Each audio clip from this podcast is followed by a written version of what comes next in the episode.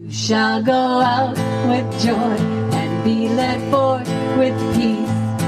The mountains and the hills will break forth with. Welcome to the final episode of this podcast series, Comfortable Words. Thanks for journeying with me. We'll clap, we'll clap their hands. We've been travelling together with the unknown prophet, who's given us a series of beautiful songs to guide us and strengthen us in this time of trial. The songs are collected together in 15 chapters of the book of Isaiah. They were first sung to the exiles in Babylon over 500 years before the birth of Christ. God was calling his people to make the long journey home again to Jerusalem. They are called to leave the captivity but also the comforts of Babylon. Before the exiles can go, the prophet needed to comfort God's people to give them hope and strength again, to gather them together, to remind them of the leadership they would need. Above all, the prophet sings to let the people know that they are a forgiven people with a vital message of light and life for the whole world. In every generation for two and a half thousand years, God's people have listened to the prophet's songs to find inspiration and hope and strength in troubled times. These are lyrics which have shaped the world and the church. We've turned them into hymns and songs of our own in different styles. They're like a rich underground stream which goes on feeding us even when the ground is dry. And so we come now to this final chapter, Isaiah 55, which is meant to be read as one continuous piece and ends this part of the book. The final ten chapters of Isaiah 56 to 66, seem to relate more to the time after the return, mostly, and the challenges of learning to live again in Jerusalem. But chapter 55 is about comings and goings, and these comings and goings set a profound rhythm for the life of God's people, which flows on through the New Testament and flows out through the worship of the church today. That opening chorus you shall go out with joy, is taken from the very end of the chapter, where the prophet sings of the need to go. The first verses of Isaiah 55 offer the most gracious and powerful invitation for thirsty, weary souls to come. Ho, everyone who thirsts, come to the waters, and you that have no money, come, buy and eat. Come buy wine and milk without money and without price. There's an echo here of a beautiful image in Proverbs 9, where wisdom personified lays the table and sets the feast, and issues an invitation. Come, eat of my bread, and drink of the wine I have mixed. Proverbs 9 5. But our prophet turns this into a fuller and deeper invitation still. To begin with, the speaker in Isaiah 55 is not wisdom personified, but Almighty God, the maker of heaven and earth. After the pain and difficulty of the exile, after all the suffering and guilt and doubt and despair, God is drawing near. God comes to the place where we can meet together. This is profound and wonderful good news. Second, this invitation is to those who've come to the end of their own resources who have nothing, who know that they are poor in spirit.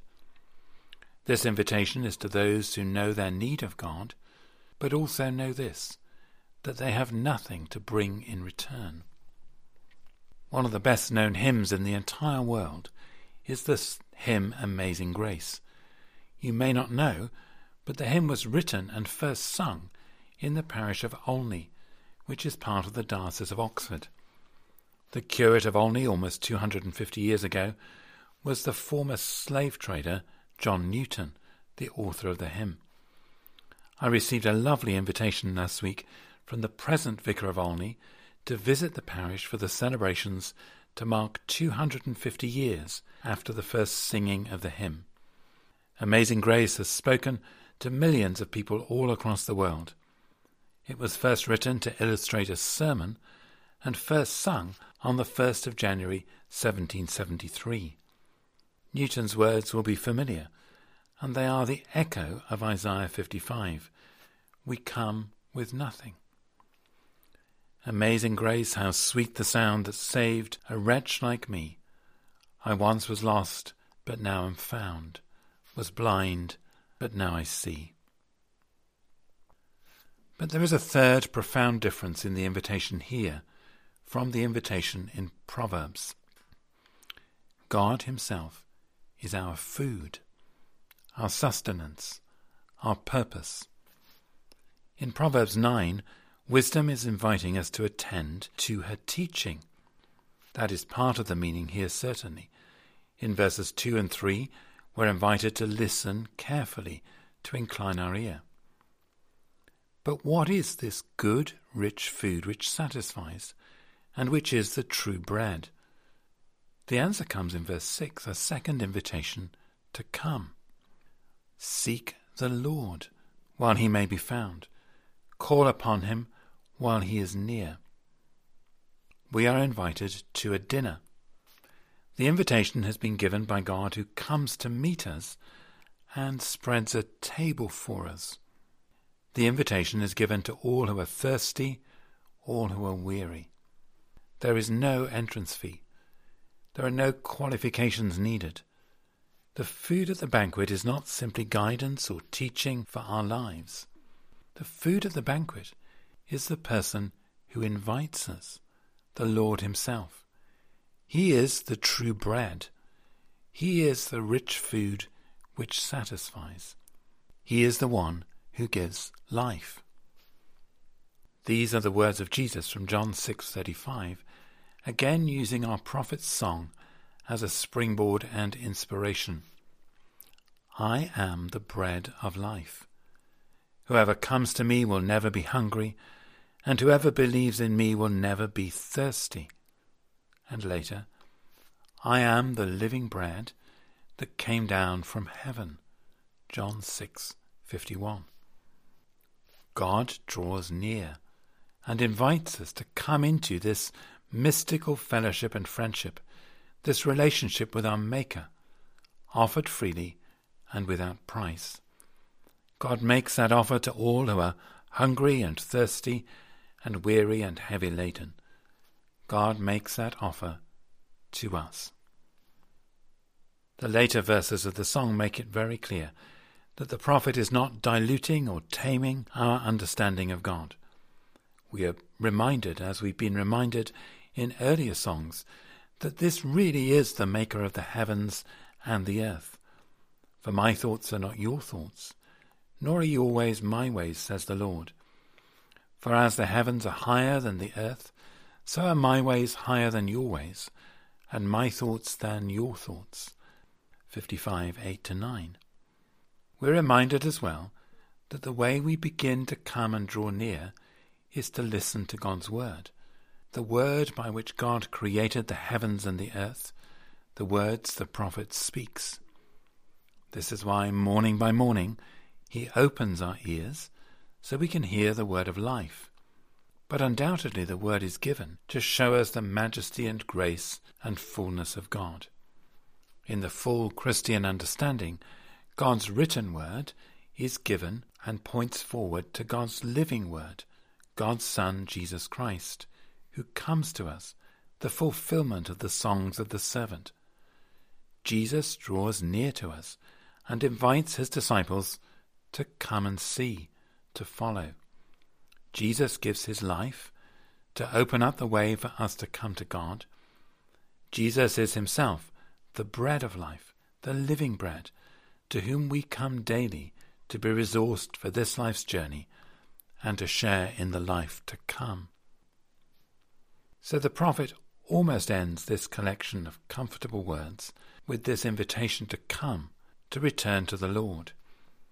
It's an invitation we need to hear as we look forward to the end of our own exile, of our lockdown, as we look forward, God willing, to Easter and to the end of more than a year of confinement and lockdown with all that this has meant. Wherever you are, whoever you are, we all need to hear now God's gracious invitation to us come to the waters. Well, the prophet almost ends his collection there, but not quite, for there is one final chorus. And in that chorus, the invitation to come in is balanced by an invitation to go out. You shall go out with joy and be led back in peace. The mountains and the hills before you shall burst into song, and all the trees of the field shall clap their hands. In its context, this is a tremendous song of hope and joy and return from exile. But the prophet also unfolds for us what it means to be a disciple and to know God. We do not live in a one sided rhythm simply of coming and receiving. The Christian life is not simply about being fed and nourished by God. Our Christian life is about coming together so that we can then go out with joy and in love and service to the world. The earliest description of the call of the disciples in the New Testament is in Mark's Gospel, chapter 3 and verse 14. Jesus went up the mountain and called to him those whom he wanted, and they came to him, and he appointed twelve, whom he also named apostles. This is a solemn moment. Jesus is creating the foundations of the new Israel. There are twelve because of the twelve tribes. What we're about to read is not simply a statement about the first group of disciples, but about the church in every generation. What did Jesus call the disciples for? And he appointed twelve, whom he also named apostles, to be with him and to be sent out. To be with him and to be sent out. This is the rhythm at the heart of the Christian life into which Jesus Christ invites us. We are to come and eat the bread which satisfies. We are to go out with joy and live our lives to the glory of God. This is the rhythm we see in the life of the disciples, in the Gospels, and in the Acts of the Apostles. They draw together to be with Jesus in the time of his earthly ministry and in the time after the resurrection and after Pentecost. In that drawing together, they are nourished and strengthened then they're sent out again each time with joy to serve and to witness. The same rhythm is present in our Lord's great summary of the law. We are to love the Lord our God with all our heart and soul and mind and strength, and also to love our neighbours as ourselves. We draw together with the living God to express that love and adoration and to nurture our relationship with God. And then we go out to celebrate all that this life means and to dedicate our lives in love and service to our God with joy. And you'll probably be there before me, but all of this reflection on meals and on comings and goings and the rhythm of our lives brings us to the Eucharist, the sacrament at the heart of our life as Christians, the worship which Jesus commands his church to do. When we come together, we are to do this in remembrance of him. The Eucharist is a meal after the pattern of Isaiah 55. We come with empty hands. We come hungry and thirsty to hear words of life. And we come for food which will nourish and satisfy. We come for God Himself. We come to listen with care to the Word of God, read and interpreted, the Word which brings life, which is like seed planted in our own hearts, the creative Word which never returns to the sender empty. We gather as the disciples of Jesus to be with Jesus together. We remember his ministry as a servant, and his suffering and death and resurrection, and all they bring to us and all they mean. At the heart of our worship, we come together, and in normal times, we eat bread and drink wine. We do this in remembrance of him. The bread is the body of Christ. The wine is his blood. We enjoy and we appreciate this Holy Communion, this feast, this fellowship with Jesus in this most holy space and time. We thank God for this grace which is given to us, and we are renewed and deepened in our communion. But all of this is for a reason. We are called so that we can be sent. We come so that we are able then to go and to go out with joy. We offer our lives again in response to God's grace to us, and then at the end of the service we are sent out in service.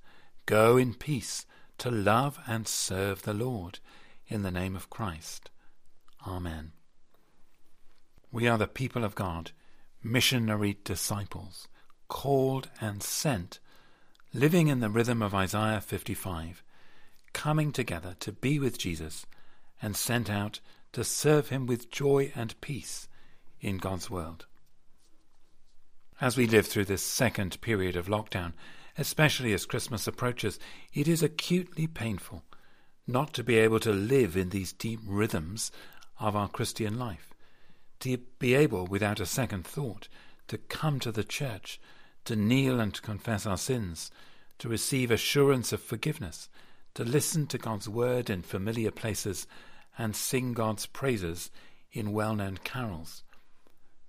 It's difficult not to be able to hold and touch and greet our fellow pilgrims, to gather around the table of the Lord, to receive bread and wine, to enjoy Holy Communion with our God, to be sent out again to live with joy. There is real deprivation here, which will continue for many through the coming months until, God willing, there is a successful vaccination program. Until then, our worship continues in part online and in part in person when we can. God is with us, and we have learnt many lessons through this journey. But there is also for many a sense of exile, especially from the Eucharist, receiving bread and wine as God's people. We don't know for how long this will continue. The recent news about the vaccine suggests that as we move progressively towards Easter, we can look forward to gathering again more easily and more normally and frequently around the table of the Lord.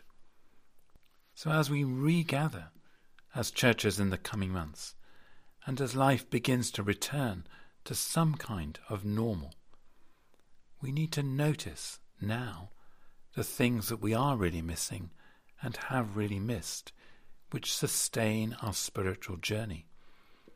And especially to notice how hard it has been not to gather around the table of the Lord in person and to share in bread and wine. In that noticing, it will be easy to let the pain we've experienced turn into resentment against this person or that, or even against God. Try not to go in that direction. Instead, turn this sense of missing the Eucharist into a deeper longing to return to God, to enjoy and appreciate the sacrament in a deeper and more disciplined way for the rest of your life, through a desire to be more regularly present when that becomes possible, through more careful devotional preparation, through extending and deepening our understanding of what Christ has done for us. This final song of our unknown prophet is one of the deepest of the comfortable words, for it sets the pattern for our whole lifetime, a pattern of comings and goings. We are forever invited to come to the waters, to the table of the Lord, to be refreshed and made new, and find food which satisfies we are forever invited to go out with joy and bear witness to the grace we have seen in lives of service and in our testimony to God's love. You shall go out with joy and be led forth in peace. The mountains and the hills will shouts of joy, and all the trees of the fields